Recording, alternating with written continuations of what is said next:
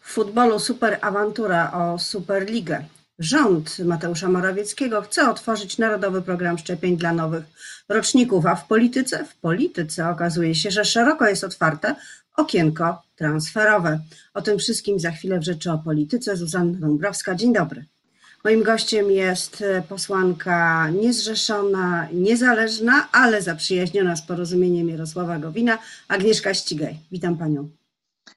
Dzień dobry pani redaktor, witam serdecznie. Widać było panią na, na konwencji sobotniej porozumienia. Coś z tego będzie formalnie?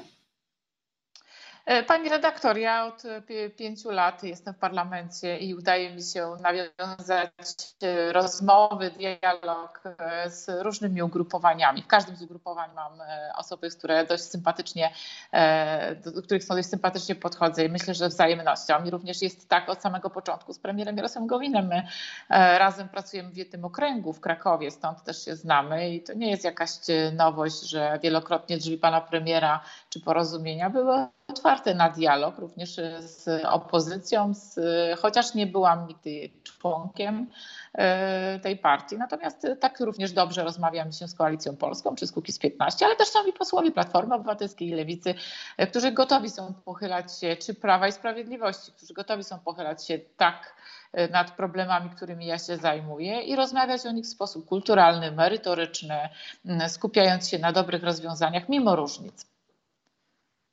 Ale czy to znaczy, że e, zechciałaby Pani ewentualnie e, rozważyć, tak już mówię dookoła, żeby było może łatwiej się zdeklarować, e, rozważyć wstąpienie, gdyby powstało koło porozumienia poza Zjednoczoną Prawicą, jako koło niezależne, złożone z posłów takich jak profesor Maksymowicz na przykład, którzy już w koalicji rządzącej nie są?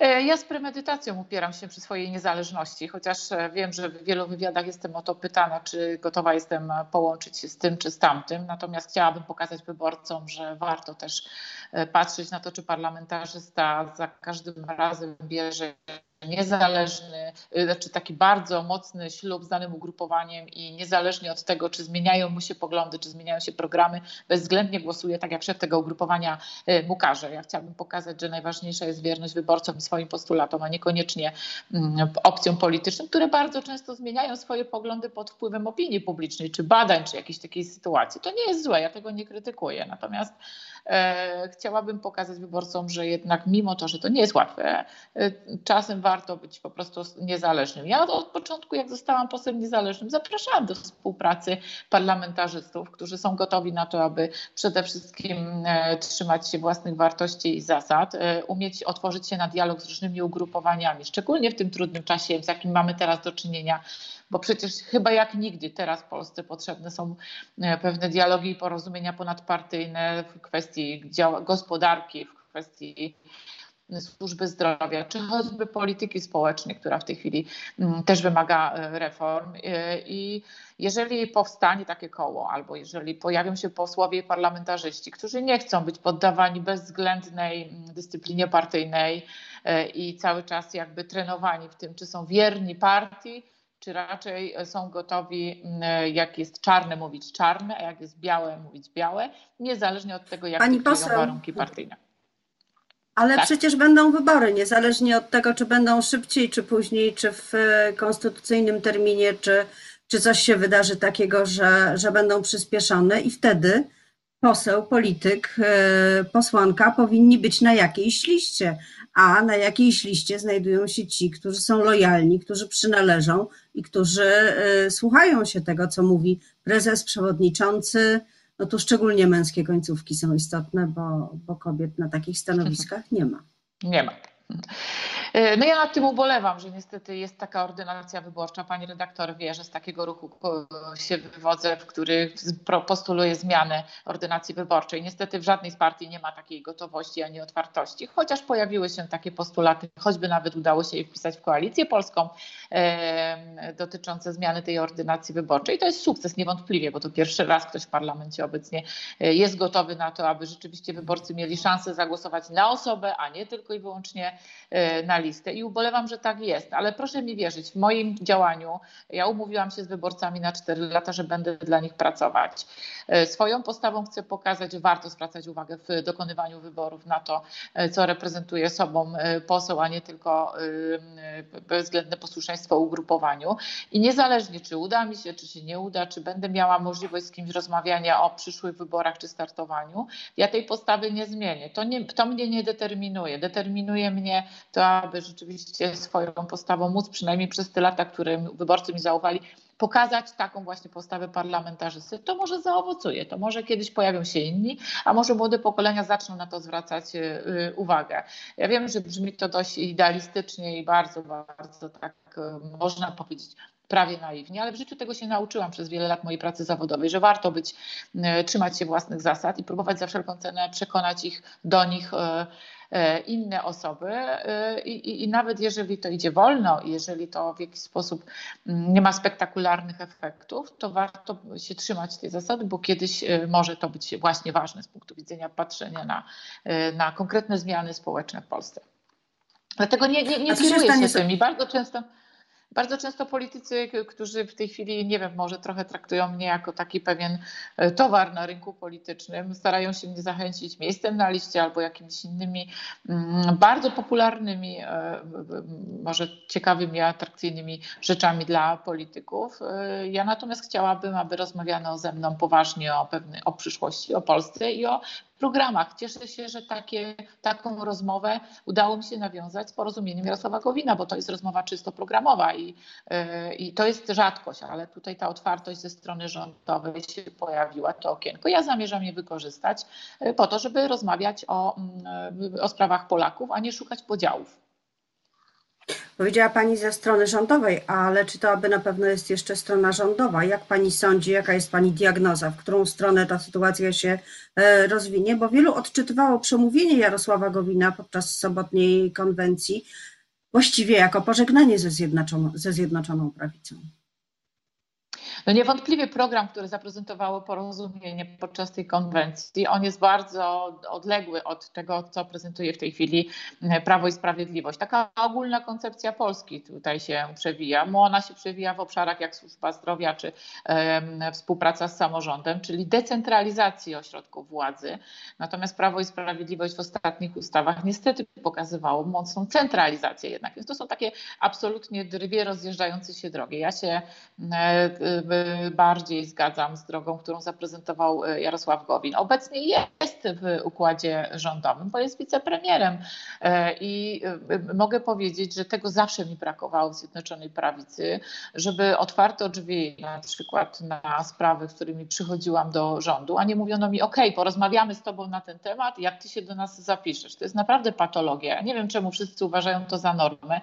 Ja uważam, że to jest największa patologia. Normą właśnie jest umiejętność dialogu, pomimo tego, że się reprezentuje różne ugrupowania, ale łączy nas wspólna sprawa, dobro Polaków i nam płacą ludzie za to, żebyśmy umieli o tych sprawach rozmawiać z różnych punktów widzenia i szukać wspólnych rozwiązań, Pani a nie poseł, dlatego, żebyśmy się e, segregowali. Pani poseł, ale nie umiecie i nie mówię tego do Pani osobiście, tylko do całej klasy politycznej. E, w efekcie e, sytuacja jest taka, jaka jest, czyli ja z uporem powrócę do kwestii tego, co będzie. Y, Zjednoczona Prawica w niektórych ważnych sprawach nie ma większości, co może skończyć się przyspieszonymi wyborami. Może czy nie? Jak z Pani perspektywy to wygląda?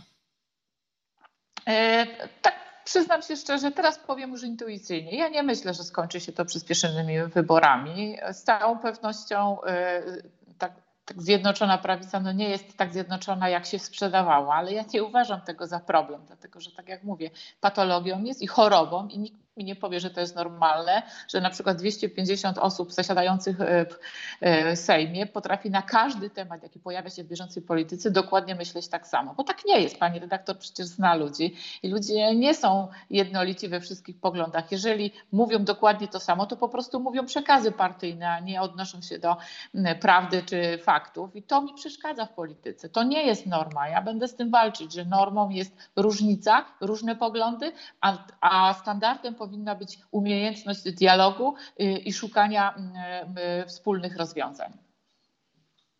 Paweł Kukiz nie posiada już tej umiejętności dialogu?